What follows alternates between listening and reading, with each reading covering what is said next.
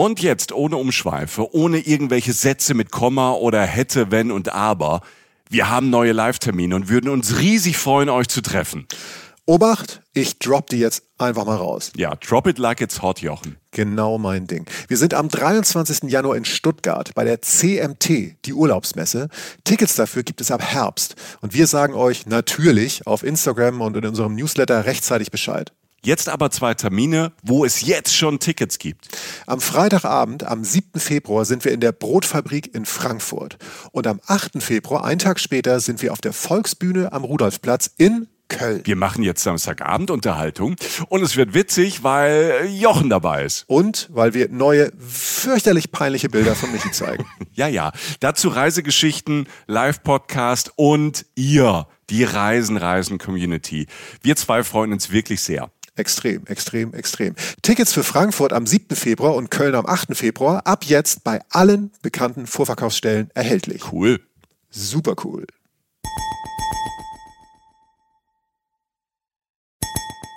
Reisen, Reisen. Der Podcast mit Jochen Schliemann und Michael Dietz. Hallo, liebe Menschen da draußen. Ähm, es ist wundervoll, dass ihr wieder eingeschaltet habt zu uns, Michael Dietz und Jochen Schliemann von Reisen, Reisen, der Podcast. Ich schaue meinem Gegenüber in die Augen und freue mich wahnsinnig, ihn zu sehen und zu hören. Hallo, Michael Dietz. Hallo, Jochen Schliemann. Du hast äh, wunderschöne Augen. Wir haben ja selten uns äh, in den letzten Monaten in die Augen geschaut. Jetzt sind wir zusammen da und äh, ich freue mich sehr. Ich freue mich auch sehr. Ähm, heute das Thema ist insofern ein besonderes, weil es eigentlich alles beinhaltet, äh, innerhalb der deutschen Grenzen sozusagen, was man eigentlich von einer Reise will. Fast sind es zwei Reisen, man kann das aber auch kombinieren. Es ist eine wundervolle Stadt, wenn ich mhm. sagen darf, die äh, vielleicht manchmal im Schatten einer noch größeren steht, aber eigentlich mindestens genug Strahlkraft hat, um ganz, ganz groß rauszukommen, beziehungsweise jetzt schon groß rausgekommen zu sein. Und ein wundervoller Landstrich, aber genaueres sagt mir jetzt der Mensch, der das ganz, ganz kürzlich bereist hat. Michael, erzähl mal. Potsdam. Ich sag Potsdam. Potsdam ist nicht nur im Schatten von Berlin. Potsdam ist nicht nur die Hauptstadt von Brandenburg. Potsdam ist vielleicht auch eine der schönsten Städte in Brandenburg. Vielleicht sogar die schönste. Ich kenne nicht alle, deshalb, äh, es ist ja immer alles Geschmackssache.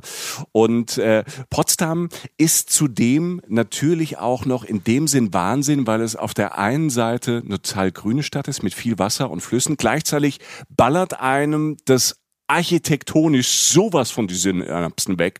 Und da meine ich jetzt nicht nur diese preußischen Prachtbauten und die ganzen Villen und Schlösser, die nach äh, der Wende damit viel, viel, ich glaube sogar mit sehr, sehr viel Geld wieder aufgebaut wurden, sondern ich meine auch ähm, die DDR-Architektur, also die Ostarchitektur, äh, die da teilweise noch steht, äh, sowjetische Architektur.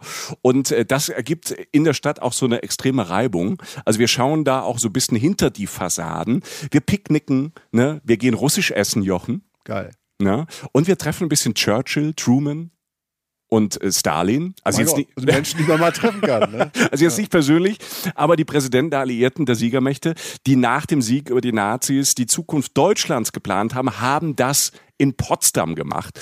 Und äh, die haben nicht nur die Zukunft Europas und Deutschlands geplant, sondern auch wilde Partys gefeiert. Dazu gleich mehr. Und nach Potsdam, wenn wir Potsdam ja durchgelustwandelt haben, Ne? Schloss Sanssouci, das ja. ist ja dieser riesig große Name, dieser Park. Da gehen wir gar nicht so drauf ein, weil das kennt jeder. Es gibt in Potsdam noch so viel mehr zum Lustwandeln. Und du bist ja so ein alter Lustwandler. Durchaus. Ne? Ein alter, bei russischem Essen. Ja. ja, und so ein alter Flaneur. Und wenn wir durch Potsdam durch sind, dann geht's in den Flaming. Und jetzt geht's ab. Denn Hast du das Wort ja. der Flaming? Also ich habe ich, ich hab zehn Jahre in Berlin gelebt. Ich habe der Fleming, das Wort ja. vorne nie gehört. Ich dachte, das sei ein Typ. so, Ey, guck mal, der Fleming. Ja, so, so, so ein Flammkuchenladen, so, der Fleming. Kennst du den nicht? Stimmt, okay. Das ist jetzt nicht böse gegenüber allen Menschen gemeint, denen diese Gegend nahesteht. Es ist auch witzig, wenn man das mal eingeht im Internet, da gibt es so einen grünen Fleck auf der Karte. Also ja, der, ja. das ist so wirklich, das ist für mich nicht ein blinder, sondern ein grüner Fleck gewesen. Und du bringst Licht in dieses Dunkel sozusagen. Und ähm, es, ja. ist, es ist wirklich, also wenn man dieses böse, komische Wort Geheimtipp sagen kann. Der Fleming ist im Südwesten von Berlin da wirklich was, was ich komplett neu entdeckt habe. Und man stellt ja immer wieder fest, auch in Deutschland, wo man denkt, man kennt ja alles. Man findet immer noch Perlen, man findet Ecken, die man nicht auf dem Schirm hatte und die es wirklich wert sind zu bereisen, gerade vielleicht im Sommer 2021, wo Deutschland sehr voll sein wird, ist das vielleicht eine super Alternative und zwar für jeden, für einen Sportler, für Kulturinteressierte, für ganze Familien, für Abenteurer. Mann, Mann, wir sind Wölfen auf der Spur. Ich will gar nicht so viel verraten. Ich habe jetzt schon Bock. Gleich geht's los. Kurz gleich noch ein paar Infos äh, zu unserer Folge und äh, wer diese Folge ein wenig unterstützt.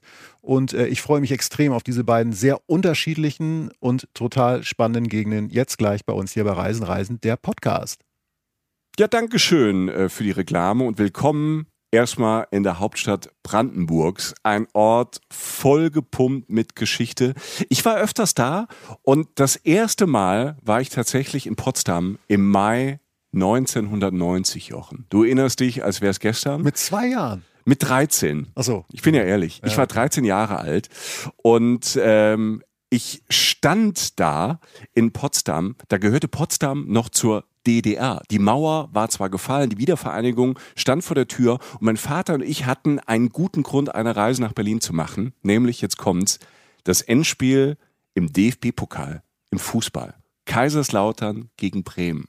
Und diese Reise sind wir tatsächlich angetreten, nicht nur, weil ähm, wir Kaiserslautern-Fans sind, bis heute, damals waren es gute Zeiten, heute sind sie nur so mittel in der dritten Liga, sondern weil mein Vater und ich ein halbes Jahr vorher, am 9. November 1989, den Fall der Mauer im Auto mitbekommen haben, und zwar auf der Rückfahrt vom DFB-Pokal Achtelfinale. Wir waren im Stadion Kaiserslautern gegen Köln.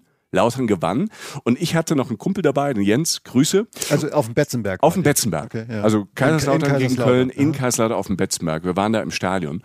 Und ähm, ja, und wir gewonnen, wir fröhlich schnell zum Auto und wir sind zurückgefahren und plauderten da noch und haben uns gefreut. Und auf einmal sagt Vater mal, psch, psch, psch, psch, psch. Nachrichten waren im Radio an. Und ähm, dann hörten wir, dass im Radio offenbar die DDR-Grenze aufgemacht wurde und geöffnet wurde. Und dann war irgendwie so kurz Ruhe. Also bei uns Jungen und auch meinem Vater. Und wir merkten irgendwie, oh mein Gott, da passiert irgendwie was Großes, was Aufregendes. Und dann kam er nach Hause. Meine Mutter stand schon in der Tür und hat schon, habt ihr, habt ihr schon gehört? Habt ihr schon gehört? Ja, wir haben Radio an. Ja, ich habe es auch im Radio gehört. Wir alle so an Fernsehen gerannt. Und im Fernsehen lief aber noch die Nachberichterstattung der DFB-Pokalspiele vom Achtelfinale. Ich weiß es auch noch. Das war äh, Stuttgart gegen Bayern und natürlich dann Lautern gegen Köln. Und dann kamen die Tagesthemen. Und die Tagesthemen, die kamen dann ein bisschen später und verzögert. Und der Moderator der Tagesthemen damals, die Älteren werden sich erinnern, Hans-Joachim Friedrich, so ein großer Journalist, damals aber schon so irgendwie so, glaube ich, so weiße Haare, so schlohweiße Haare, so sehr markanter Typ. Und äh, der sagte dann, ja, irgendwie ist die Mauer, glaube ich, offen. Und äh, die DDR hat die Grenzen geöffnet. Und das war halt ähm, der Punkt, wo auch dann in ganz Deutschland, vor allem in Berlin, der Run auf die Mauer dann losging. Und wir saßen die ganze Nacht so vom Fernseher. Und mein Vater sagte dann irgendwann nachts, wir müssen dahin.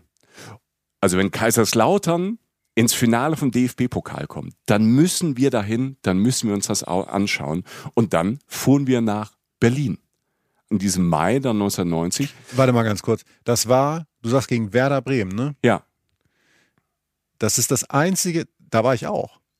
Da war ich im warst Sta- in diesem Oh, Stadion. oh, schau, Ich bin ja, das wird ja noch trauriger. Ich bin ja HSV-Fan. Da, Ja. Das ist da Traurig. Wirklich, ja, ich weiß. Das ist schwierig, darüber zu sprechen. ja. ich hab, aber ich kenne das als Lautern. Echte Fans suchen sich den Verein nicht aus, ganz Genau. einfach so. Und äh, ich war tatsächlich mit, der, mit meiner Fußballmannschaft, sind wir nach Berlin gefahren und hatten Karten über irgendeinen so Sponsor gekriegt Ja. von unserem kleinen Pimmelclub. Also wir waren ja wirklich nichts, ne? so ein Dorfclub. Und äh, ich war witzigerweise beim Endspiel Bremen gegen Kaiserslautern. Und ich saß relativ nah an diesem großen Loch, weißt du, da ist diese große Schneise im Stadion, ja, einfach dieser ja. große Eingang. Ja. Da saß ich ungefähr, war ja neutral. War natürlich dann eher so ein bisschen für Lautern, weil Bremen ist jetzt nicht so mein bester Freund, wobei Mhm. ich da nicht so extrem bin wie andere Fans. Das ist ja bizarr, wir waren im selben Stadion, aber du hattest natürlich einen Grund. Alter, da schließt sich echt ein, ein, ein lustiger Kreis. Ja. Weil, Warst du der Typ mit den zwei Händen auf dieser Mütze, der, nein, okay. ja, äh, ich war 13 und, war, und, und saß da und war total beeindruckt vor diesem ähm, Olympiastadion in Berlin und dann ähm, gewinnt Kaiserslautern das auch noch knapp 3 zu 2 und ähm, ja, das war schon toll, aber ich war noch viel mehr fasziniert, ähm, weil wir sind da noch zwei, drei Tage geblieben, mein Vater und ich und wir sind halt dann nach Ostberlin erzählen.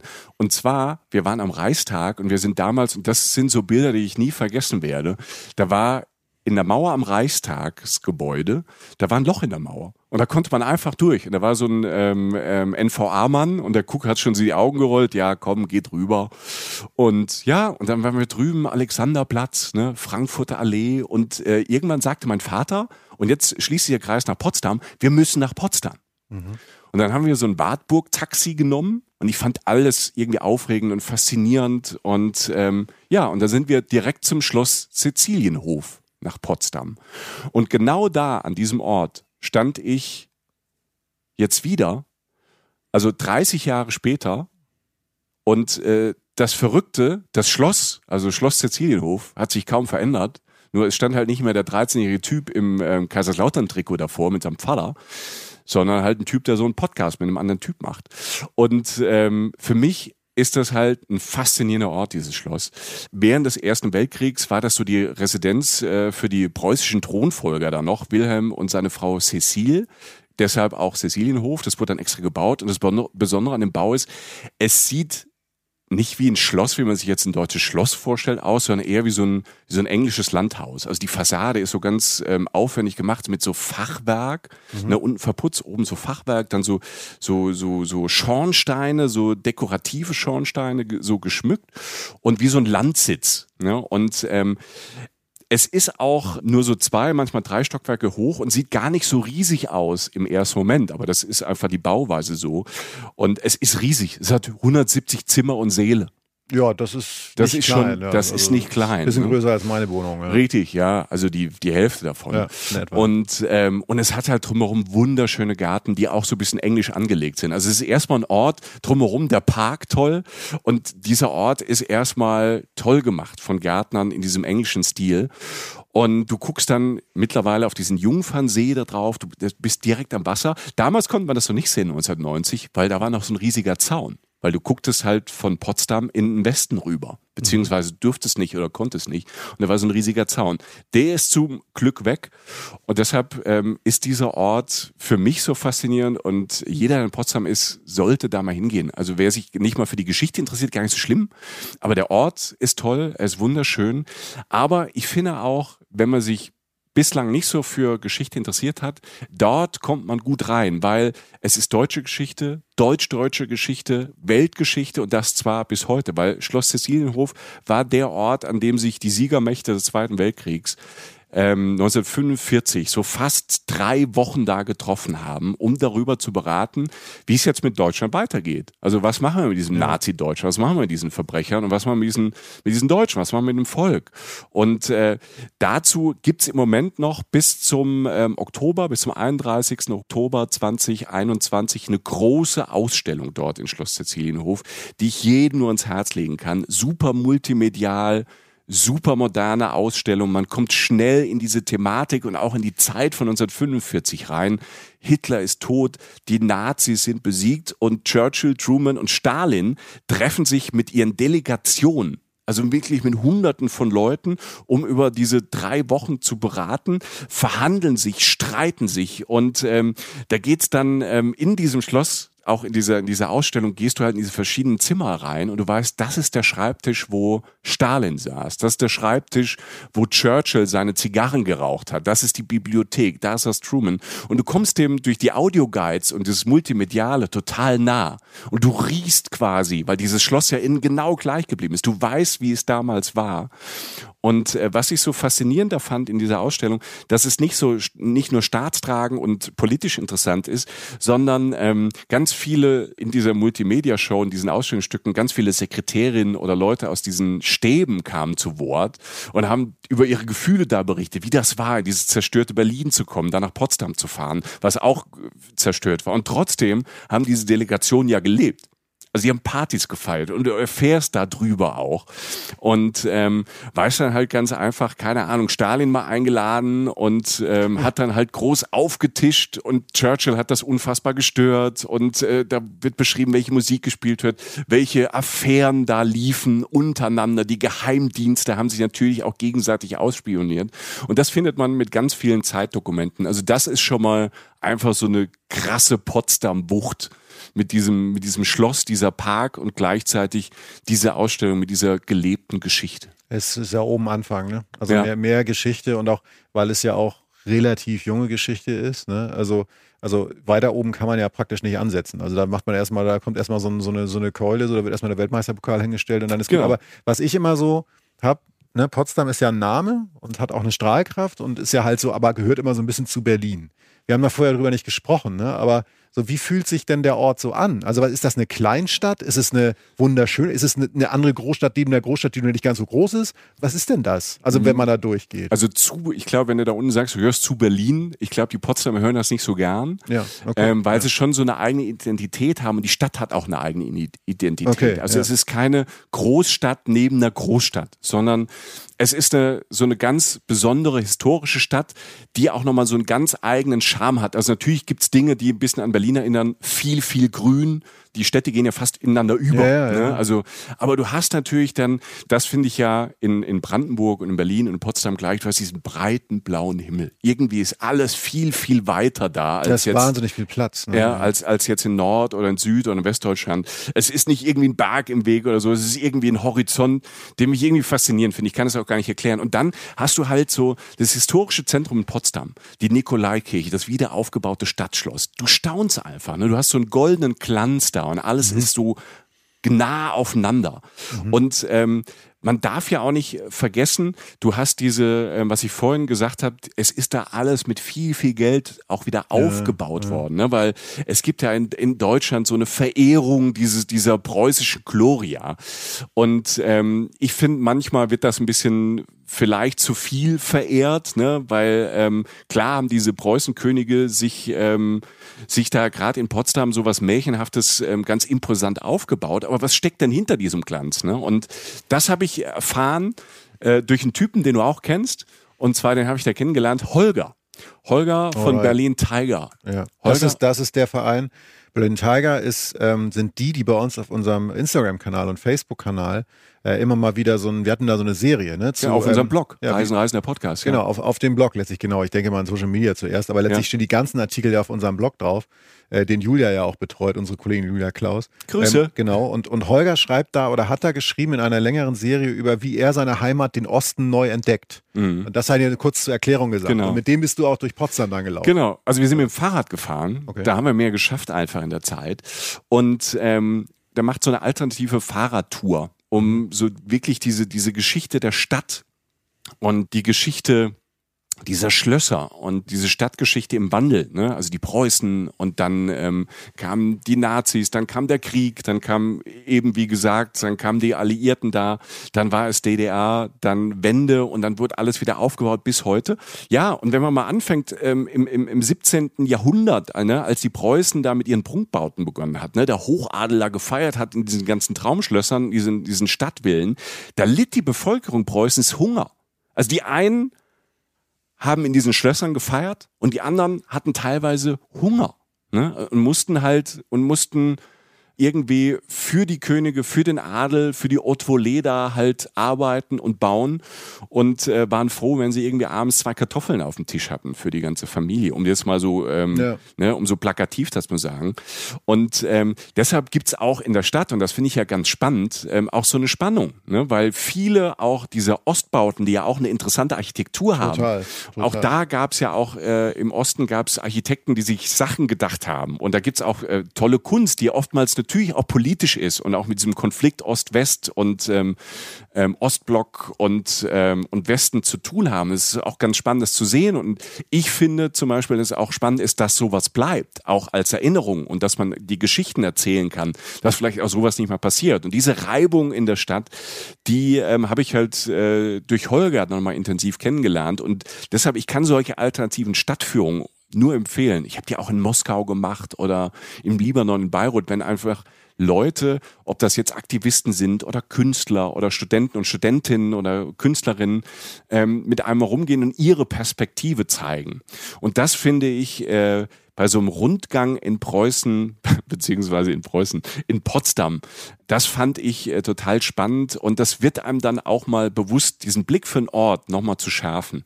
Und Potsdam mit dieser preußischen Geschichte und dieser deutsch-deutschen Geschichte und dann in den 90ern und äh, vor allem die Sowjetunion war ja in äh, in, in Potsdam. Also ganz viel der KGB und ganz viele sowjetische, die sowjetische Armee war da stationiert. Also ganz viele ähm, Teile von Potsdam, die waren ganz lange für die Bewohner, also vor der Wende, gar nicht zugänglich. Also bis Anfang der 90er. Ne? Die, ähm, die Russen oder die Sowjetunion ist ja mit ihren Truppen relativ lang da geblieben. Bis Anfang der 90er waren die ja da. Und erst dann wurden verschiedene Stadtviertel die natürlich russisch auch geprägt waren, ja, die ja. wurden erst wieder zugänglich. Also das ist äh, total spannend und wenn man dann durch diese mit dem Fahrrad durch diese Quartiere und diese Stadtviertel fährt, das ist wirklich spannend und das also ist da, wirklich da gibt's toll. auch da gibt's auch diesen dann diesen Kontrast, auf den ich ja so stehe, sozusagen von diesen, ich sage jetzt nicht Prunkbau, aber Sachen, die wahnsinnig schön sind, ausstaffiert, Schönheit im eigentlichen Sinne, aber halt auch dieser sozialistischen Architektur. Genau. Das ja. finde ich halt geil. Ne? Da, da stehe ich ja voll drauf. Also Ja. ich will das jetzt nicht übertreiben, aber es,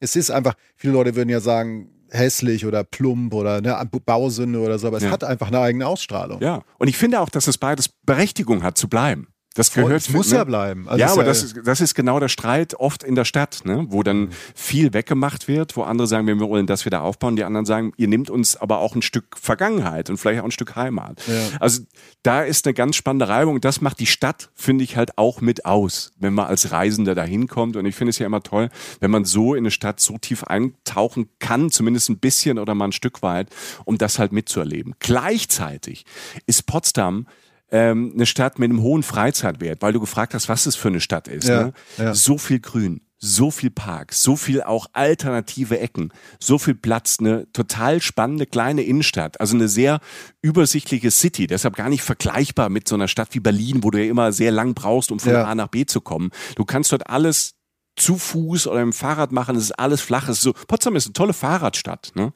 Und äh, meine Lieblingsecke in der City ist das ähm, Holländerviertel. Das hat mich auch ähm, überrascht, weil das kann ich von meinem ganz allerersten Besuch damals nicht. Du denkst auf einmal, das sieht aus wie eine Filmkulisse, weil völlig surreal. Der Alter, der, es gibt den alten Markt, das ist die Mitte quasi von Potsdam. Da steht die Nikolaikirche. Und, ähm, und wenn man von diesem, ähm, von diesem alten Markt, dann äh, sieht man auf einmal, wenn man sich so dreht, das ist total spannend, und auf einmal siehst du in der Fahne rote Backsteinhäuser. Und wenn du da in die Richtung entlang schlenderst, guckst du da drauf, wirst erst schon mal kurz abgelenkt, weil mitten in der Stadt noch so ein sowjetischer Soldatenfriedhof ist, was auch total ähm, spannend ist. Und du gehst da drüber in so einem großen Denkmal und da sind, ähm, dann sind dann Gräber, dann kommt noch so ein Park mit so alten großen Bäumen, wieder ist grün. Und dann gehst du quasi auf diese roten Backsteinhäuser zu. So unverputzte Backsteinhäuser mit so weißen Fugen, wie man sie aus, es ist holländischer Style. Das klingt wie Amsterdam. Da- oder ja, so, oder genau. Groningen oder irgendwas. Genau. Und das steht halt mitten in Potsdam. Und da denkst du, was, was, was, was, was macht das hier? Das Holländerviertel. Und hat auch wieder eine, eine große Geschichte. Und da gehen wir auch wieder in Preußen zurück. 18. Jahrhundert, so 1730, 1740, haben die Preußen holländische Handwerker. Weil die damals besonders gut bauen konnten und man brauchte ja, um diese ganzen Schlösser zu bauen, Das brauchte man jetzt keinen Witz zu machen. Aber okay. Ja, okay. Entschuldigung, lassen wir einfach jetzt so stehen. Seid nicht sauer, wenn ihr es nicht versteht. Aber, äh, ähm, die brauchten Handwerker und holländische Handwerker hatten da einen guten Ruf und äh, König Friedrich Wilhelm I. hat, der Soldatenkönig, um äh, das mal zu nennen, der hat ihn nach Potsdam geholt, einfach um diese Schlösser und was auch immer zu bauen und ähm, als erste Amtshandlung haben die sich erstmal selber ein Viertel gezimmert. ja, die sollten sich da wohlfühlen. Ne? Ja, ja. Und ähm, das ist halt völlig abgefahren. Du, du läufst da durch und mittlerweile ist das so ein Trendy-Viertel einfach mit Kopfsteinpflaster, Backsteinbauten. Es ist so ein Karree und du läufst da durch. Tolle Restaurants, Boutiquen, ähm, kleine Geschäfte, ne? Ja. Also nichts Großes und äh, tolle Biergärten. Du sitzt da, äh, die Leute, ähm, wenn da ein paar Autos durchfahren, fahren die langsam, weil die so über diesen Kopfsteinpflaster, ich mag ja das, von das Kopfsteinpflaster, Ja. dung, dung, dung, weil die Leute halt mit ihren großen Autos, die ihre Reifen nicht kaputt machen wollen, fahren die auch langsam. Deshalb ist es ein total stressfreies Viertel. Ich glaube, ganz viele Leute wollen da wohnen. Ist wahrscheinlich auch ziemlich teuer, da zu wohnen, aber um da durchzulaufen, ist gut. Ich habe da, um ähm, mal ein bisschen Auffrischung zu bringen, ich habe da eins meiner besten ja, Eiserlebnisse gehabt in diesem holländischen Viertel. Kein holländisches Eis, sondern Wann hast du dein letztes Softeis gegessen? Oh. Ja, ich, gut, das ist jetzt, äh, das wird jetzt keiner überraschen, dass das in Japan war. Also, wobei dort natürlich schon, aber in Japan ist Softeis ein großer Renner, aber in Deutschland schon lange her. Und Softeis mhm. hat natürlich auch Tücken. Ne? Ja, also Softeis hat einen schlechten Ruf gehabt. Es kann, es kann fürchterlich sein, es kann ja. auch schnell schlecht sein, aber ja. dein Wort nämlich, das war. Frieda heißt der Laden. Ah, okay. Friedas Eis. Vanille oder was? Ich hatte da so eine, so eine große Waffel, Vanille, aber mit ganz so viel Toppings, mit so Erdbeersoße, selbstgemachte Erdbeersoße und so und so krokant und so und dann eine schöne Waffel.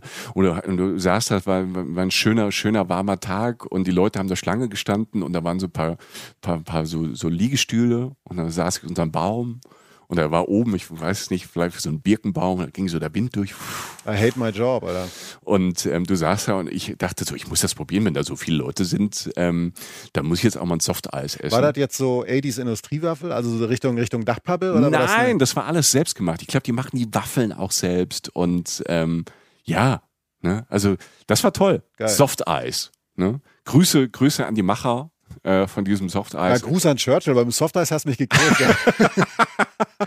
Nein, das war toll. Und, und das ist aber, wenn wir bei Essen sind, Jochen, das magst du ja sehr, alles mit Essen. Potsdam, Hauptstadt von Brandenburg, du kommst alles, ne? Riesige Auswahl.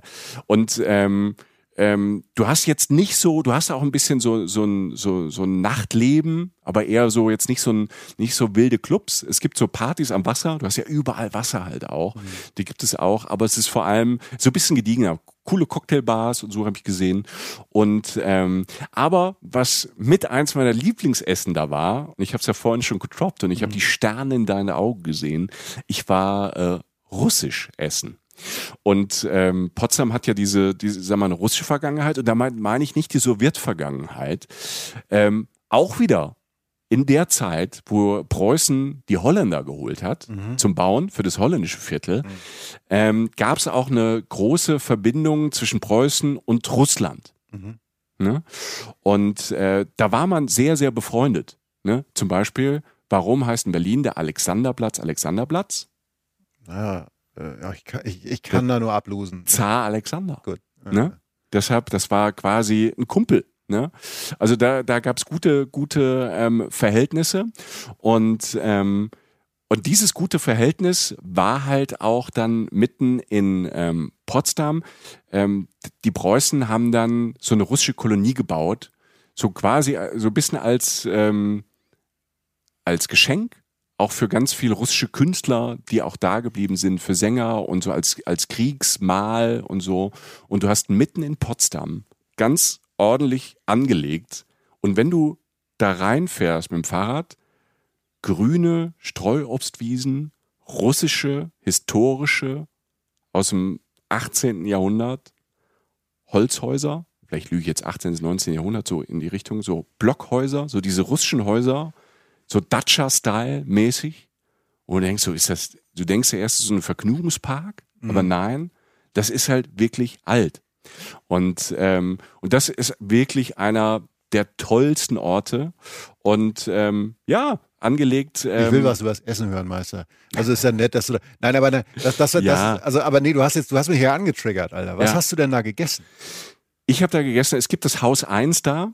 Mhm. Das ist ähm, die, diese, diese Siedlung heißt Alexandrova. Drovka, ich, mhm. aus, Ausspruch, ich Aussprache, ne? Aussprache, dir, Aussprache, ne? Ja. Ich sehe hier gerade, ich habe immer Notiz gemacht, 80er, 20er, 1820er Jahre, ne? Für die okay. Geschichtsfans. Ich bin ja, bin ja da immer so, man, manchmal komme ich mit diesen ganz vielen Zahlen durcheinander. In diesen Wiesen, in diesen Obstwiesen ja. steht halt dieses Haus eins. Und ähm, ich habe gegessen, ich habe mir das äh, extra nochmal aufgeschrieben, Sibirski Pelmeni. Das sind so Teigtaschen, so mit Rind und Schweinehack gefüllt, in so einer Brühe gekocht. Also so im, im Grund so russische Maultaschen. aber Pierogi-mäßig. Ja, so, genau, ja. wie die Polen. Ne? Ja. Mit Dill und gerösteten Zwiebeln und Schmand. Ja, ja, das, oh, oh. Es ja, gibt es auch vegetarisch, habe ich gesehen. Also da kann man mit Kartoffelpilzefüllung machen. Sehr gut. Und als Nachtisch, und das hat, das hat mich weggehauen. Äh, und das habe ich nämlich in Russland, ähm, als ich in Russland äh, auf Reisen war, aufgegessen. So dieser, kennst du diesen russischen Sahnemilchreis? Diese Creme mit Himbeeren? Mhm. Boah, es ist furchtbar süß. Es ist auch nicht leicht. Nein, das ist jetzt kein, also russisches Essen ist jetzt nicht so ein leichtes Essen. Du warst ja dem Rad unterwegs. Ich war im Rad unterwegs. Ich habe das alles weggestrampelt. Und was ich toll fand, was es da halt gab, ich äh, mochte in Russland sehr, äh, als ich auf Reisen war, diese, diese russischen, ich sag mal, Erfrischungsgetränke. Die haben ja so eine russische Cola gehabt, Baikal. Ne? Okay. Die haben so als Antwort, als Antwort auf Coca-Cola. Mit Wasser aus dem Baikalsee oder? Nee, das ist so, keine Ahnung, das ist so eine, wirklich so eine ganz berühmte russische äh, Limonade und die gab's da, die gibt's immer noch. Und äh, was ich auch probiert habe, ist Quas, das kann ich gar nicht so, auch so, so, so, ein, auch so eine, so eine Malzlimonade. Und ähm, ja, das war tolles Essen, draußen gesessen, schönes Wetter, ne?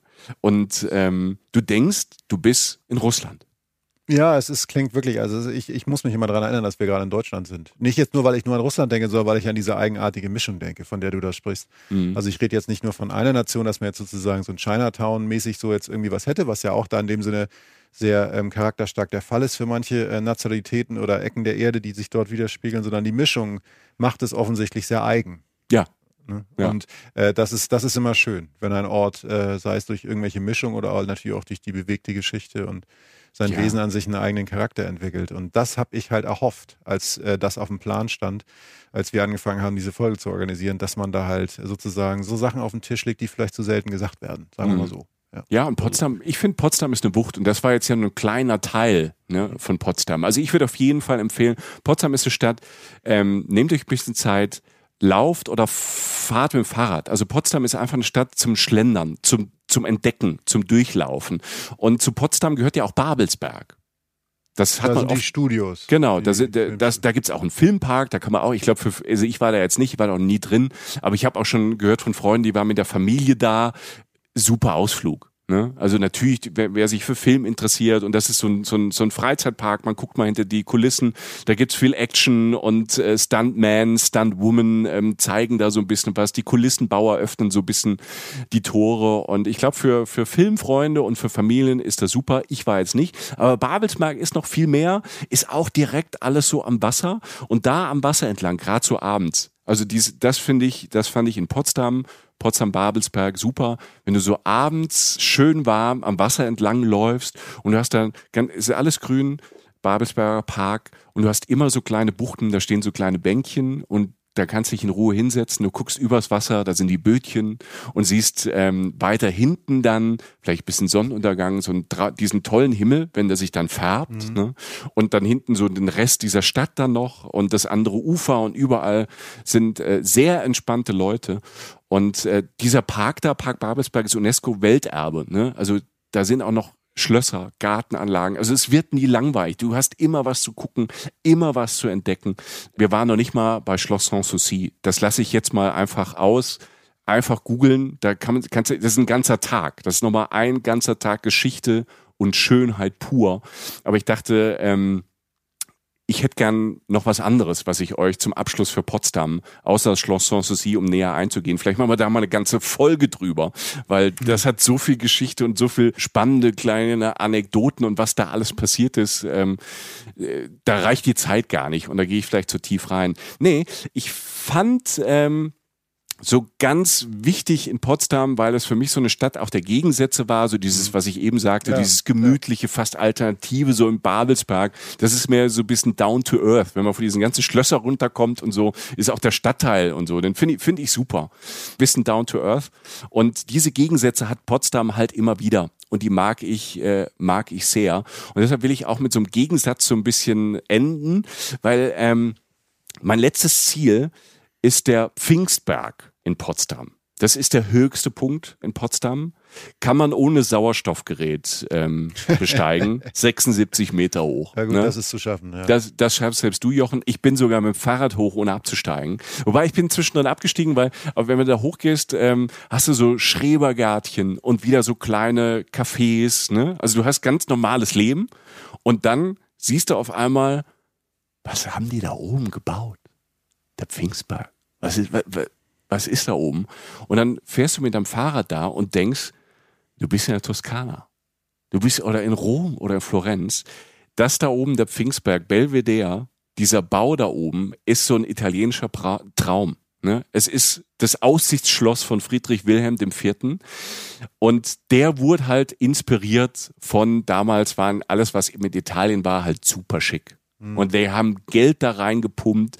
Ne? Also das könnte die Villa Medici in Rom sein. So zwei riesige Türme als Aussichtspunkt. Drumherum ein Traum von Garten, so Terrassen, kleine Pools, Wasserkaskaden so ihr Garten und so. Also ganz toll, ich stelle Bilder ins Netz. Es ist also, wie da rumgelaufen und kam aus dem Staunen nicht raus. Ich will gar nicht so ganz nah in die Geschichte. Die Geschichte ist auch großartig. Das Ding wurde ähm, angefangen, dann ging's Geld aus, dann wurde sich fertiggestellt.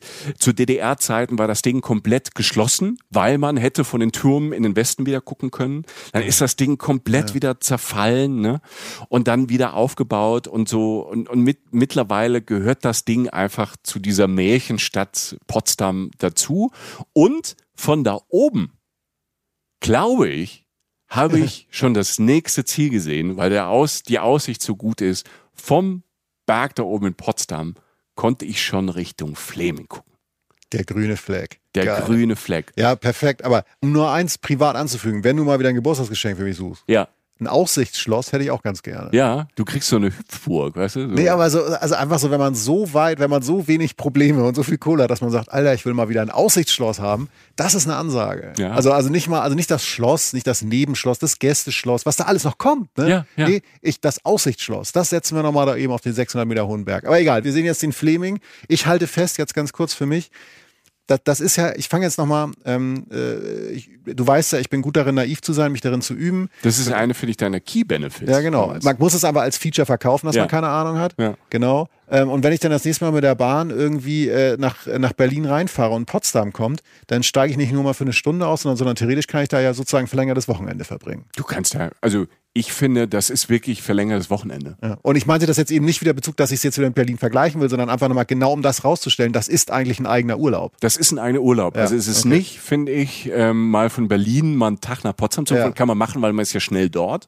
Anbindung ist toll, Zuganbindung da, öffentlicher Nahverkehr äh, rund um Berlin und so, die Regionalbahn, das ist wirklich toll. Deshalb kommt man auch schnell in Fleming von Berlin. ne? Und ähm, das habe ich dann im Fleming auch äh, mitbekommen und auch in Potsdam und rund um Potsdam und Babelsberg Babelsberg ist natürlich ähm, viele Leute auch in Berlin aus der Stadt so rausziehen und immer mehr Leute dann halt nach Berlin reinpendeln, ja. weil das auch funktioniert, kommen wir nachher auch nochmal zu. Nein, Potsdam, um es abzuschließen, ähm, du kannst ja auch eine Woche hin.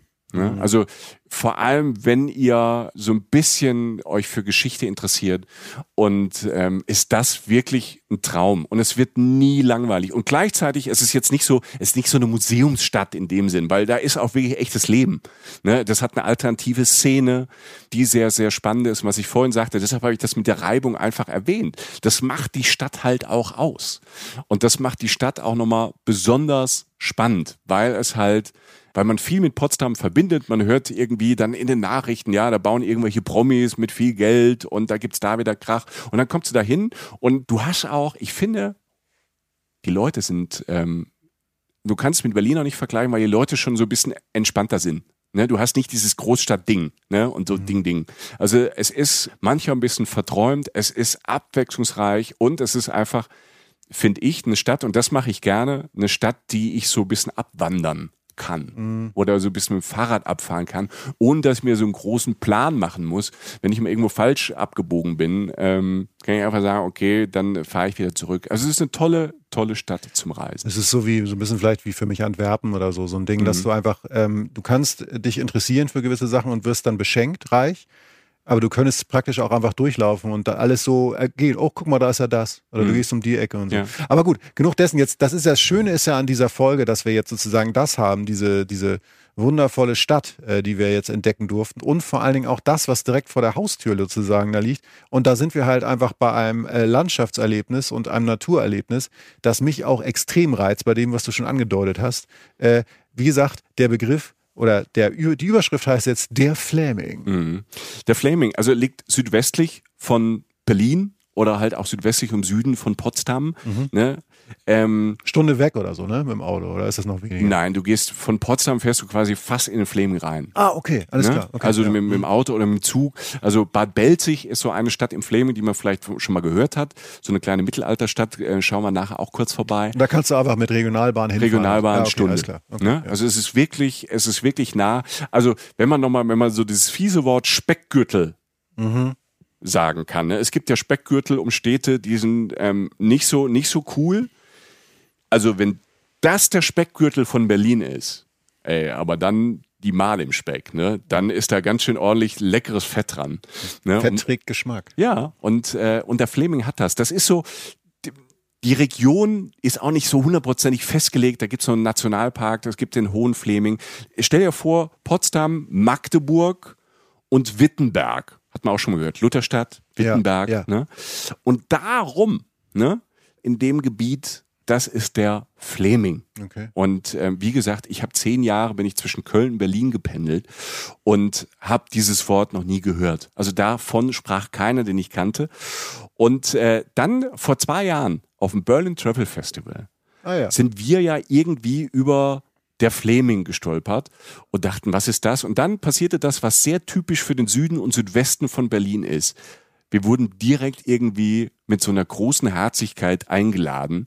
Und diese Herzlichkeit, diese wirklich, diese Offenheit und das, und das möchte ich direkt am Anfang erwähnen für so diesen Landstrich, weil Gebiete sind ja unterschiedlich. Ne? Leute sind, ich finde, meistens sind die Leute überall freundlich, nur sie sind unterschiedlich drauf.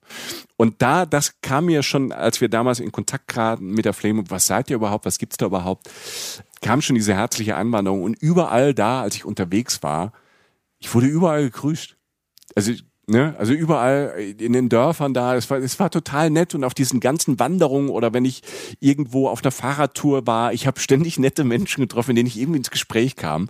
Und äh, Menschen, die, und das würde dir jetzt sofort das Herz aufgehen, Fable für Kaffee und Kuchen haben, ne? vierte Mahlzeit im Flaming groß geschrieben, tolles selbstgebackenes Zeug. Also es ist von daher schon, sag mal, für dich, glaube ich, paradiesisch. Und dann kommt dazu dieser blaue Himmel, den ich vorhin angesprochen habe. Der wird natürlich, wenn du weit raus bist aus einer großen Stadt, irgendwie noch blauer. Ja. Der leuchtet halt noch mehr. Und der endet halt nicht. Der endet halt höchstens am Horizont. Ich war jetzt im, im, im Frühjahr da mit gelben Rapsfeldern. Ah, geil. Ich, also diese Kombi, wenn am, habe ich, und Rapsfelder gibt's ja, gibt's ja auch, ich bin in Rapsfelder auch groß geworden, in der Pfalz, ne, gibt's auch Rapsfelder. Aber so riesige, riesige Rapsfelder. Einfach dieses leuchtende Gelb. Und das dann im Horizont an einem perfekten Tag in dieses leuchtende Blau übergeht. Und ich bin da reingelaufen. Ich war so ganz allein. Weißt du, es gab so einen Moment, so abends, und das ist das Schöne, es war ganz ruhig im Flaming. Nicht ganz ruhig, Vögel. Ich habe Vögel gehört, Mensch, war das los, weißt du? Frühling, da war abends, die ganzen Bewohner hatten echt noch was zu erzählen vom Tag. Ja, muss man ja auch. Und du stehst da ganz allein und du hörst diese, diese, die, dieses ganze Vogelgezwitscher und hörst gar nichts und läufst halt so in so ein Rapsfeld rein. So ein bisschen, zum Glück war da kein Bauer, der gesagt hat, was will, was will die Vogelscheuche da? Ich brauche keine Ich wollte gerade sagen, Vogelscheuche. kein Wunder, dass sich alle grüßen. Ne? Also, Nein, aber ich weiß, dass Ne? Raps, Raps ist, das Rapsgelb ist Lieblingsfarbe meiner Mama. Also es Ja. ist wirklich, dieses Rapsgelb ist wunderschön. Und das ist tatsächlich dieses Frühsommer, Frühlingsding und das mit dem Blau. Ich weiß genau, was du meinst. Und ähm, ja, also bei, ich habe sofort ein Bild vorm Kopf und äh, ich wäre auch reingelaufen. Und dieses Blau und dieses Gelb, das strahlte so ein bisschen um die Wette. Und ähm, dazwischen, das, das, das war so typisch, also diese Felder, diese Weite, dazwischen aber auch so ein bisschen Brandenburger Dschungel. Ne? Also immer wieder Wälder. Also diese Wälder, da gibt's so eine ganz große Tradition von Forstwirtschaft. Ne? Die sind teilweise auch künstlich angelegt, aber schon 100 Jahre alt. Ich finde ja immer ganz toll, wenn man irgendwo durchfährt mit dem Auto, mit dem Zug, wenn diese hohen Kiefern, wenn du so durch und diese Streichhölzer, also links so diese ganze, die immer so, Ach so, die, ja. ne, Ja, wenn du so ja, okay. durchgehst, das Licht geht so durch und du hast so alle einen Meter hast du so, in alle Richtungen hast du so eine Kiefer und da geht so eine Schneise durch, also eine Bahnstrecke oder ein Auto. Und da gibt's diesen, diesen Lichteffekt. Ja. Du, ne, wo du diese, Ja, gerade wenn das Licht dann irgendwann von der Seite kommt, wenn es dann Toll. die Sonne untergeht. Und, so. und, und, so bin, und so bin ich quasi von Potsdam aus in den Flaming reingefahren. also du bist, hast praktisch eine Schneise durch ein Rapsfeld gerannt, hast dann eine Schneise in den Kiefernwald gehauen Genau. und hast dann das Licht genossen. genau. Und Ja. bin dann in Belitz gelandet. Okay, nie gehört. Hast du nie gehört? Die Berliner kennen alle Belitz vom Spargel.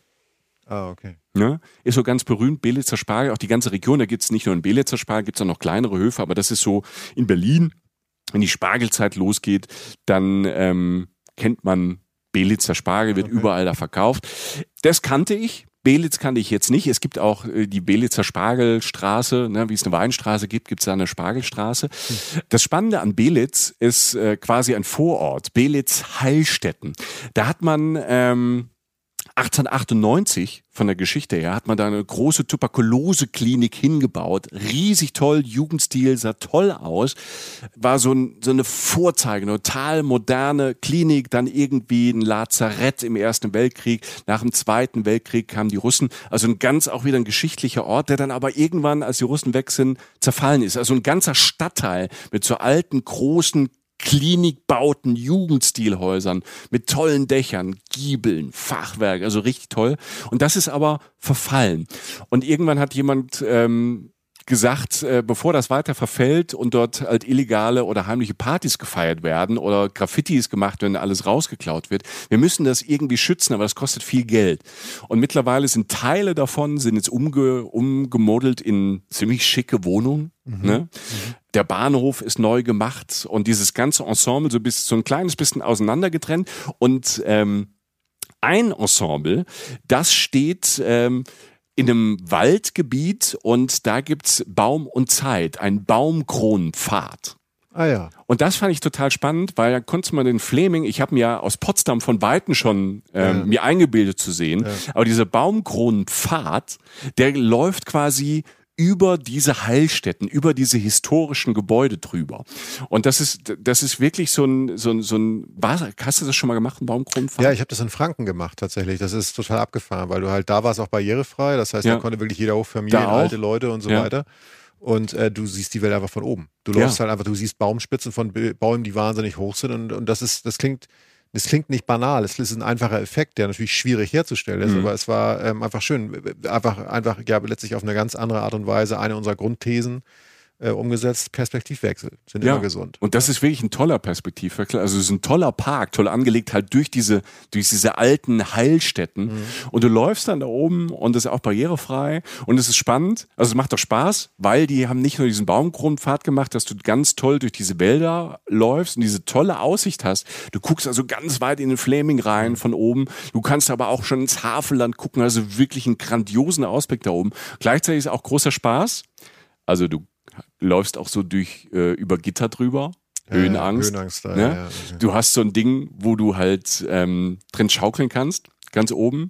Du kannst auch durch so, das habe ich gemacht. Ne? Der große Esel hat es dann auch gemacht, ist eigentlich so für Kinder, aber es gibt auch so eine so eine Metallrolle, wo du dann quasi drin klettern kannst im Freien und dich trennt nur so ein bisschen Metall und ah, du guckst okay, so nach ja. unten in die Bäume rein, in diese Heilstätten rein. Also es ist wirklich ein, ein toller, weil, weil es für, es ist toll für Familien, Ne, es passiert immer was. Also wenn man, wenn, wenn man, wenn man seine Kids mal irgendwie scheuchen möchte, irgendwie für einen Spaziergang, ist das super. Die haben auch eine tolle Gastro mit Spielplätzen. Es ist toll für Familien. Und dann hast du diese Heilstätten. Und da kann ich jedem nur empfehlen, da gibt's Führungen und Touren auch durch. Und äh, das ist cool, weil da sind ganz viele Filme auch gedreht worden. Ne? Also durch die, die, diesen Verfall halt. Mhm. Ne? Den haben sie jetzt gestoppt oder stoppen den von Mal und Mal. Die Dächer müssen jetzt so, ne, dass da nichts Wasser durchläuft. Und als ich da war in diesen Heilstätten, war gerade draußen so ein Wolkenbruch. Und dann bist du da rein und hast, und die haben diese, diese alten Räume, da, da siehst du noch irgendwelche alten Betten und dann gibt's diesen alten großen Speisenraum, diesen mhm. Speisesaal von diesen Heilstätten, riesig groß, prunkhafter Bau, aber keine Fenster mehr drin. Und außen prasselte der Regen und es wurde so ein bisschen duster und es kamen Blitze und Gewitter und es hat ähm, sowas, so, so, so was Mystisches gehabt und wie so eine Filmkulisse. Also ich hatte das Gefühl, ich bin so in so einem Tomb Raider Lara Croft Film und ich laufe so da durch, draußen Unwetter. Und dann steh, haben, die, haben sie natürlich auch noch so ganz toll noch so einen Tisch hingestellt mit Stühlen und so kriegst du so ein Gefühl dafür.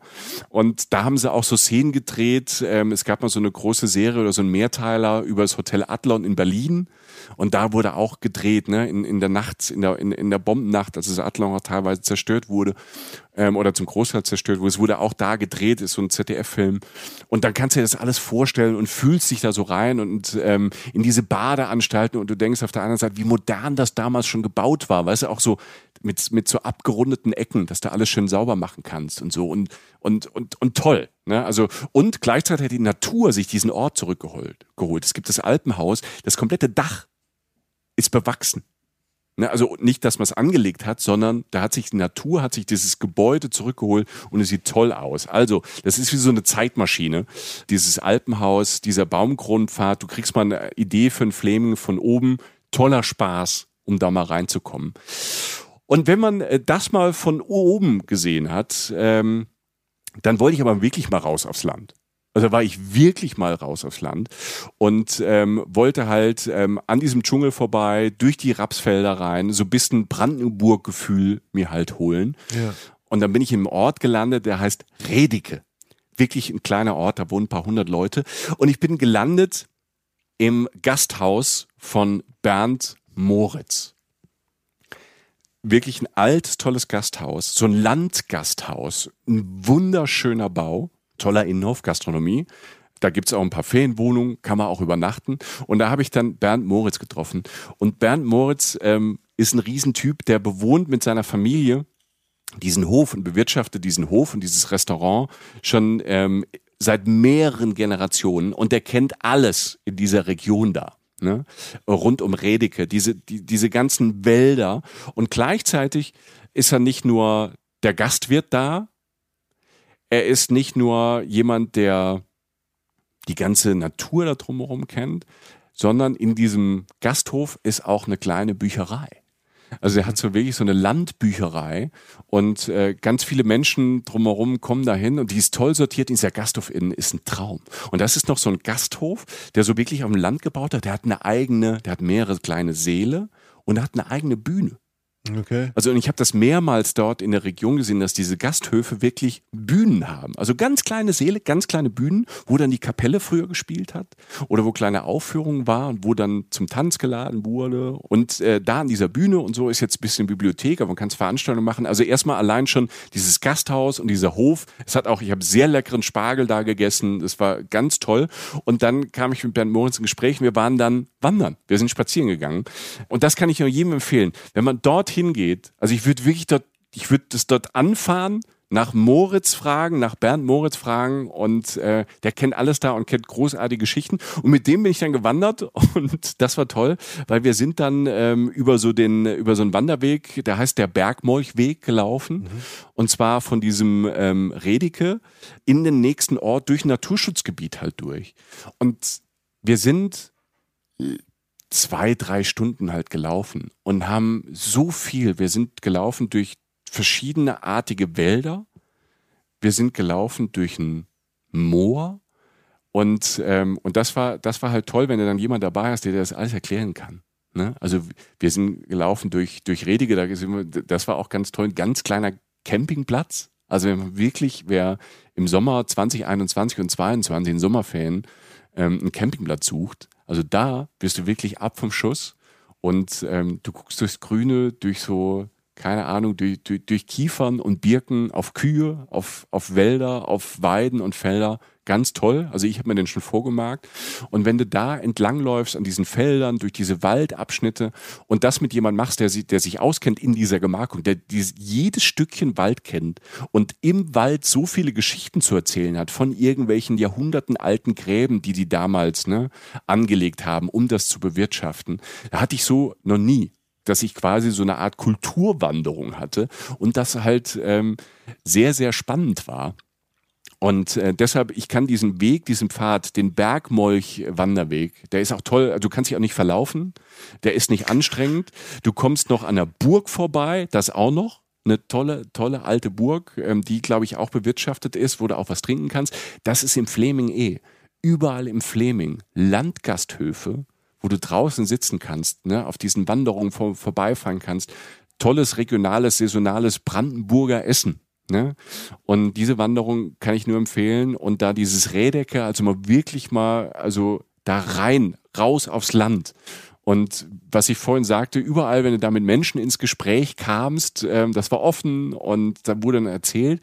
Und äh, mit Bernd Moritz habe ich dann auch über einen Wolf erzählt. Also da im Fleming in der Ecke. Der Wolf, das Tier. Der Wolf, das Okay, Tier. ja, okay. Ja. Also nicht der Künstler damals aus dem Ruhrgebiet.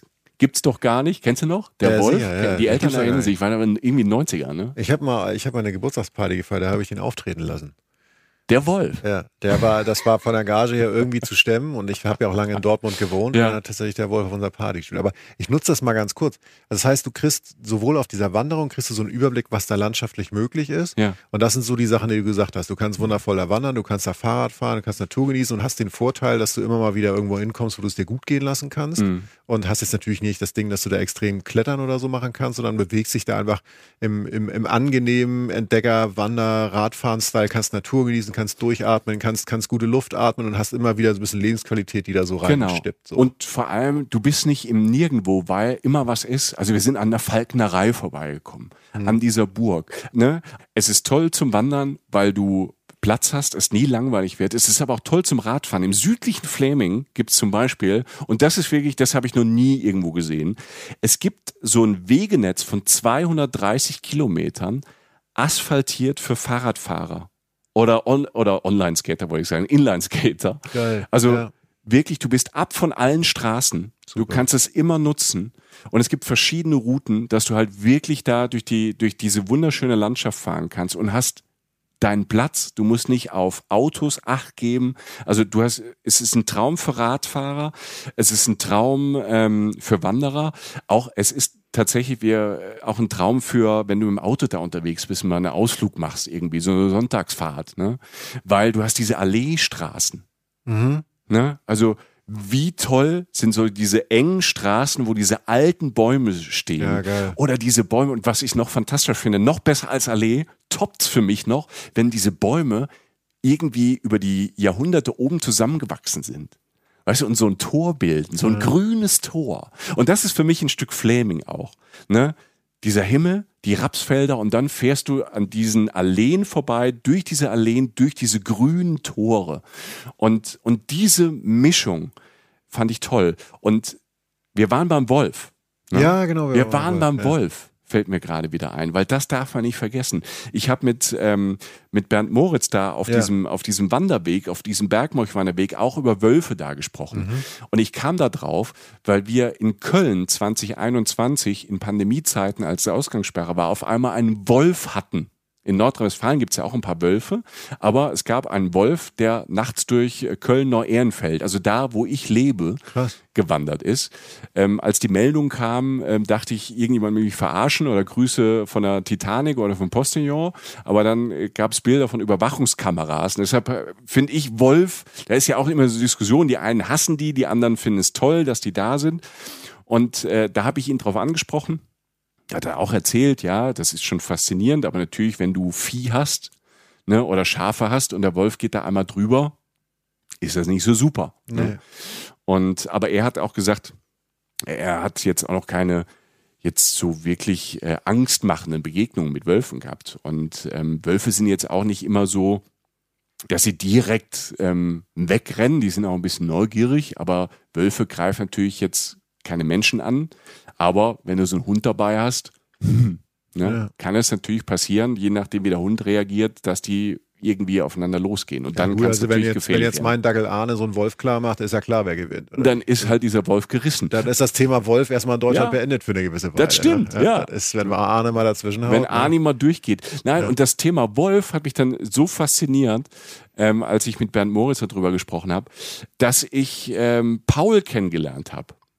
Paul Wernicke, der ist Wildnispädagoge und Vogelpodcaster. So, das ist erstmal eine geile Kombi, fand ich. Also Ja. er kennt sich mit Wölfen aus und mit Vögeln.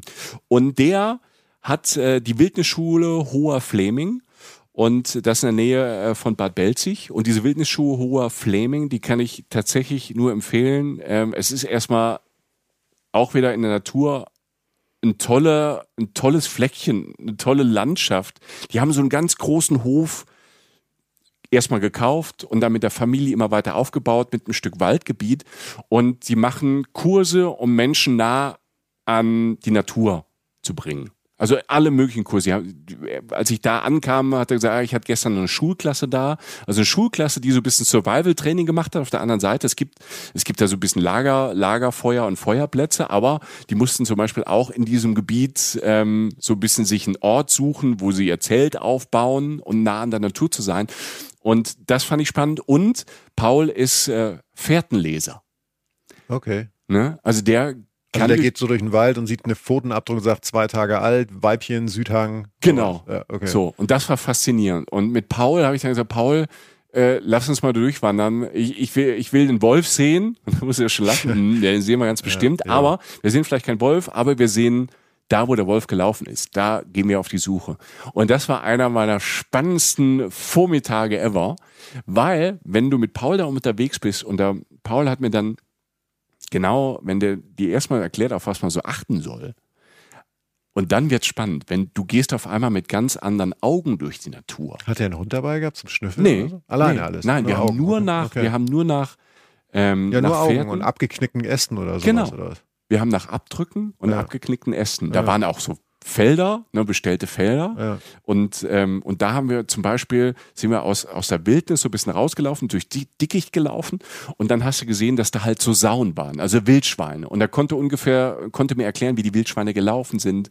Und irgendwann kriegst du auch so raus, was diese was diese kleinen Abdrücke bedeuten, wie das Reh läuft. Und dann haben wir tatsächlich, nachdem wir Abdrücke gesehen haben von so, von so einem ganzen Rudel Wildsauen und von Rehen und, äh, und Wild, ein Dachsbau haben wir gesehen, Ja, ja. gefunden.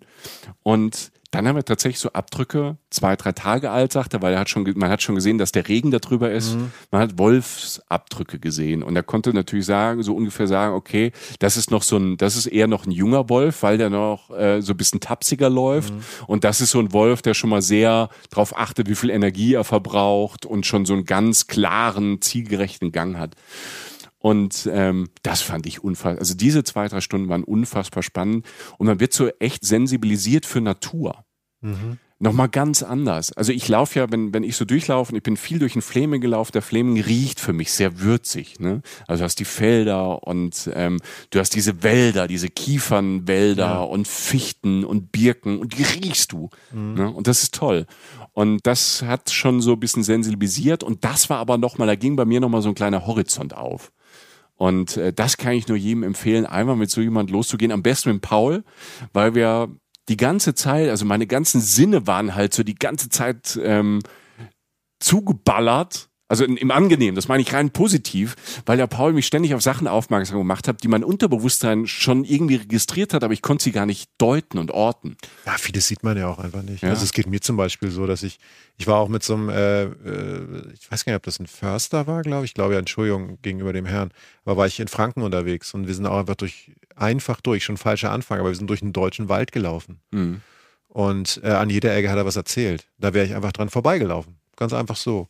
Das ist spannend. Ja. Und man hat, ja, also bei mir hat auch mal, als ich, ähm, als ich in Indien war, war ich in so einem Nationalpark, da war ich auch so ein, so ein Nationalparkführer, mit dem ich mich sehr gut verstanden habe, meinte, pass auf, lass uns heute Abend nochmal an den Wald gehen, also vor der Dämmerung, Ja. nicht im Dunkeln. Und dann meine, meine ich so, wann siehst du denn immer so die spannendsten Sachen? Meinte die spannendsten Sachen sehe ich eigentlich immer, wenn ich mich eine Stunde lang irgendwo hinsetze und mich nicht bewege. Mhm.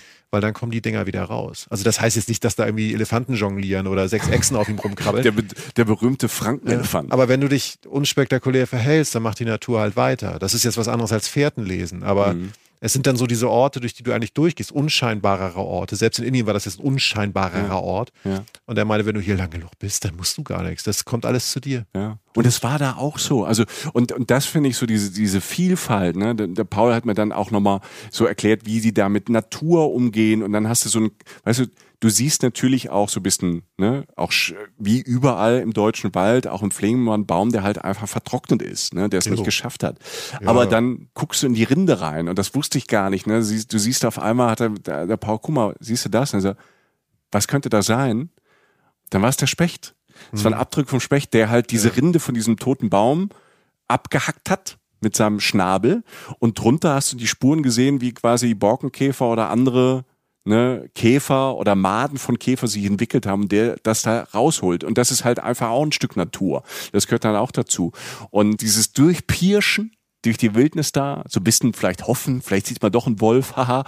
Ähm, aber man sieht diese Spuren, man kommt dem hinterher, man hört Vögel und deshalb, ähm, der Paul hat einen tollen ähm, Vogel-Podcast, er nennt sich der, Achtung, das wird dir gefallen, Jochen, der Vohologe. Jawohl, Alter. Wo kann man das studieren? Gar nicht, aber der Vohologe Ich ist ein dachte in toller Düsseldorf Vohwinkel. der, klar. Ähm, hört mal rein. Es gibt Ja, ein, cool. eine Folge, habe ich dann auf der Fahrt, ähm, als ich zurückgefahren bin, auch gehört, der Wiedehopf. Die Folge mit dem Wiedehopf, weil ähm, Paul ist großer ähm, Fan vom Wiedehopf und hat sich immer gewünscht, dass in, auf seinem Hof sich der mal ansiedelt und er hat so viel dafür getan und ob äh, Paul das wirklich geschafft hat, hört er in diesem Podcast. Ihr lernt viel über Vögel. Also da sollten man auf jeden Fall mal vorbeischnuppern.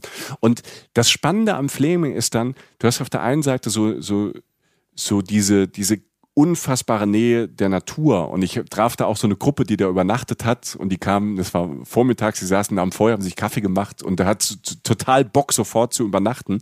Übernachten und arbeiten kann man im Fleming an einem anderen Ort, der fast in der Nähe ist von dieser Wildnis, in einem ganz kleinen Ort, in Klein-Glien, da fährst du rein und ich war erstmal überrascht. Du kommst aus dieser Wildnis und fährst dann in einen Ort rein, so ein kleines Dörfchen. Im Fleming gibt es ganz viele von diesen kleinen, netten Dörfchen. Ich liebe diese Dörfer. Von der Architektur her sind die halt ähm, so, du hast meistens das Dorf entlang einer Straße. So aufge, wie an so eine Perlenkette Ja. aufgereiht.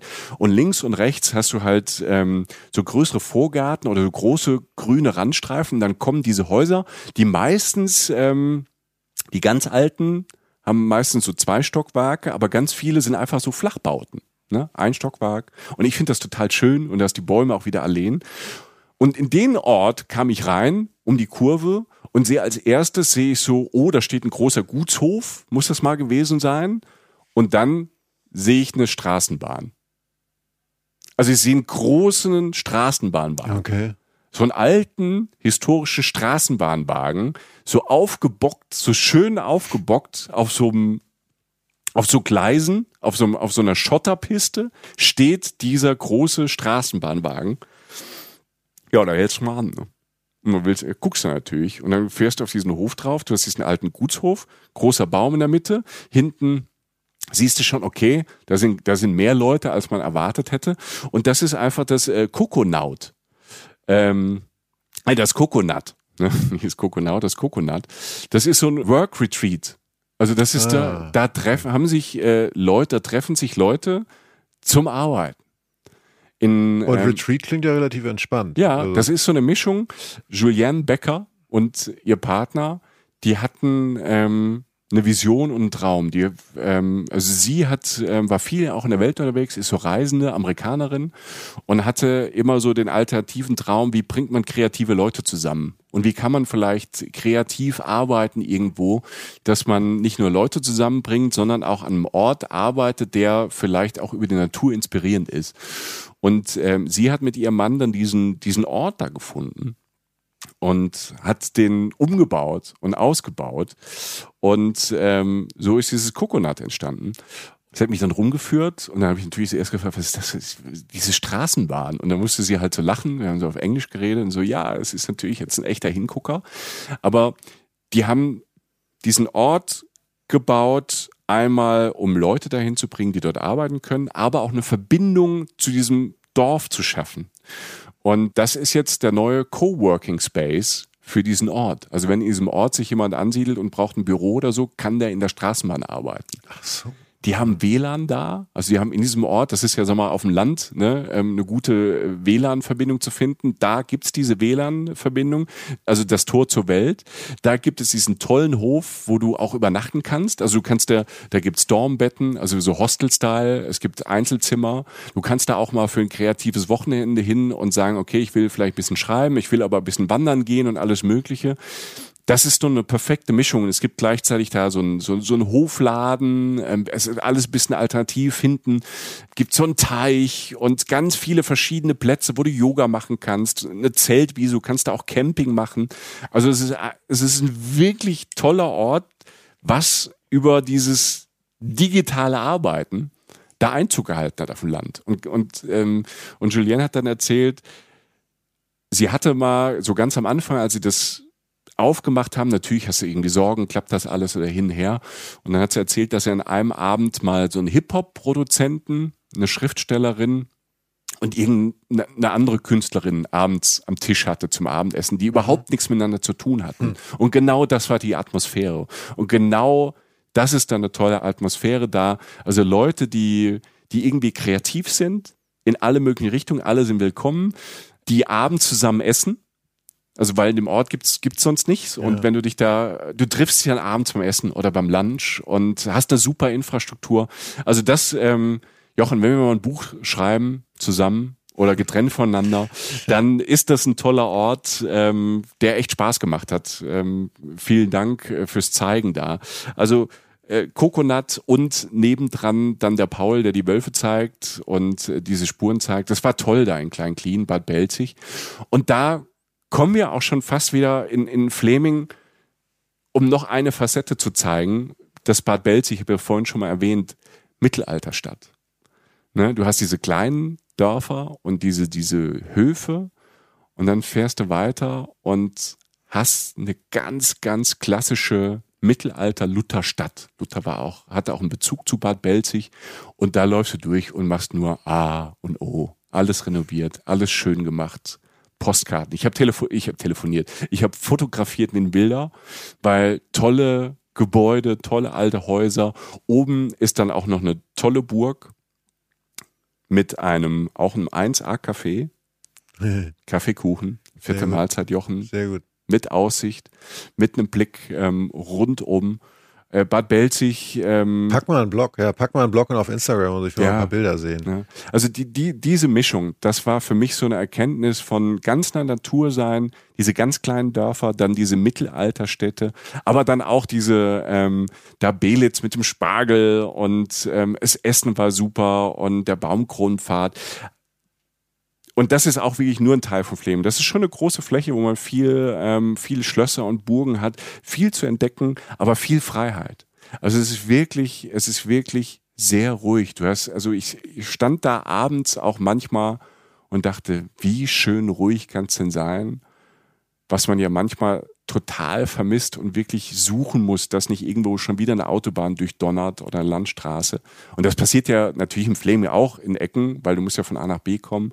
Aber ich habe da Ruhe gefunden und so einen ganz neuen Zugang zur Natur und so ein paar Denkanstöße auch, ne, wie man arbeiten kann und wie wichtig es dann doch ist, Digitalisierung zu schaffen, weil ich glaube, ne, an dem Ort von diesem Coconut, dass man, wenn man durch ein Kabel einfach das Tor zur Welt hat, braucht man vielleicht nicht immer auch die laute Stadt und ähm, kann irgendwie beides haben. Und deshalb bin ich sehr, sehr froh, dass wir damals ähm, auf den, mal nachgefragt haben, was der Fleming so ist. Weil ich glaube, dass das ist eine Region, das ist ähm, eine Urlaubsregion, die noch nicht so viele Leute auf dem Schirm haben, die man nochmal ganz neu entdecken kann. Ja, also zusammenfassend kann man sozusagen sagen, man könnte jetzt eine Woche nach Potsdam und wenn man mal raus will und Natur will in Fleming oder man fährt in Fleming und sagt, wenn man mal einen Tag lang äh, Stadt will, dann fährt man halt nach Potsdam. Also äh, perfekt.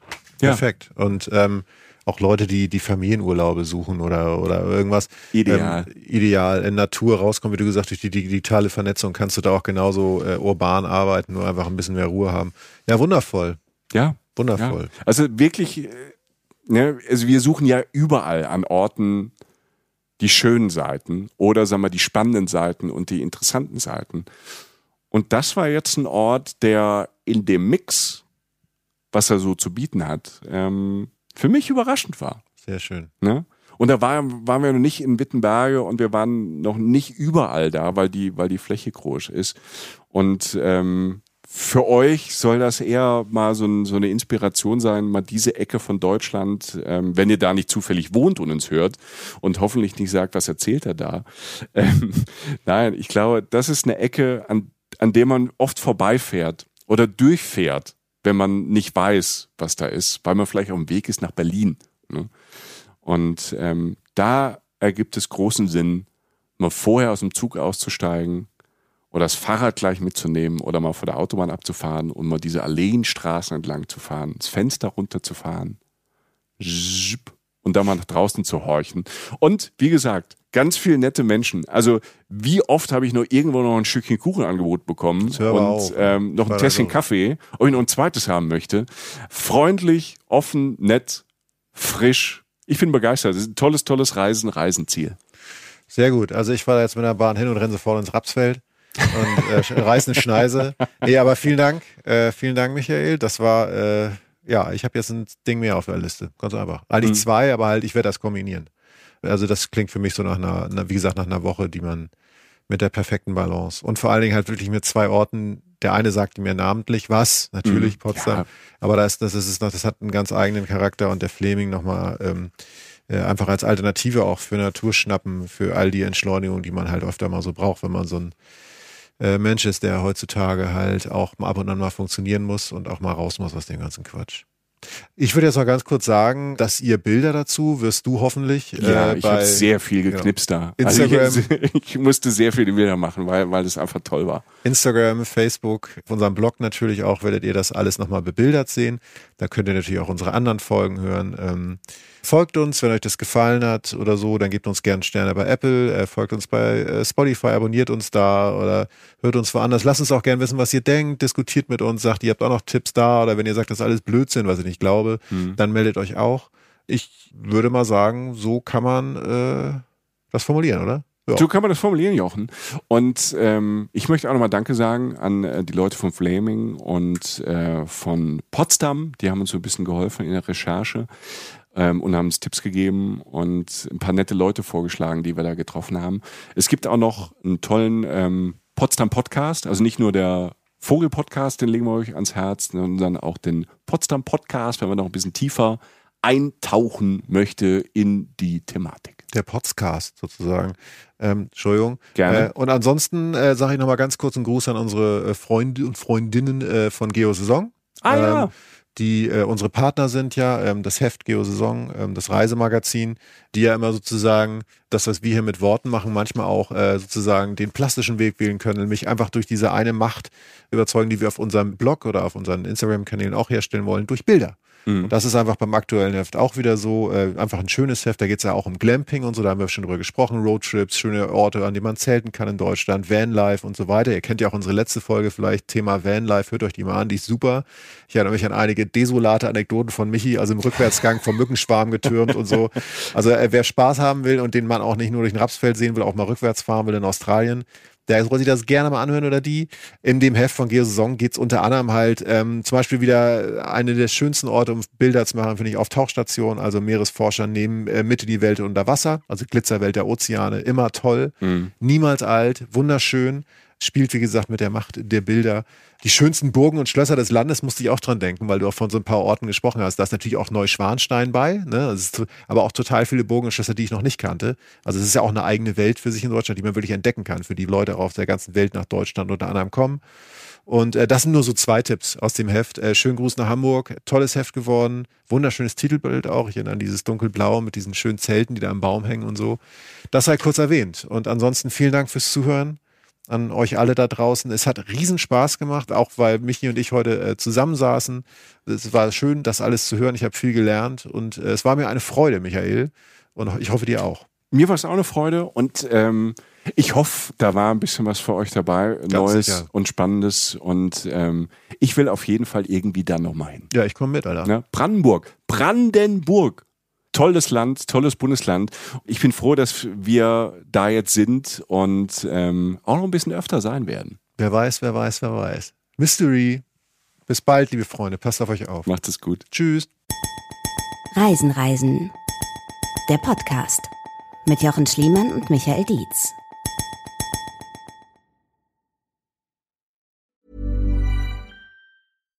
When you make decisions for your company, you look for the no brainers. And if you have a lot of mailing to do, stamps.com is the ultimate no brainer. It streamlines your processes to make your business more efficient, which makes you less busy. Mail checks, invoices, legal documents, and everything you need to keep your business running with stamps.com. Seamlessly connect with every major marketplace and shopping cart. Schedule package pickups and see your cheapest and fastest shipping options from different carriers with rates up to 89% off USPS and UPS rates. And with the Stamps.com mobile app, you can take care of mailing and shipping wherever you are. Make the same no brainer decision as over 1 million other businesses with Stamps.com. Sign up with Code PROGRAM for a four week trial, plus free postage and a free digital scale. No long term commitments or contracts. That's Stamps.com. Code PROGRAM.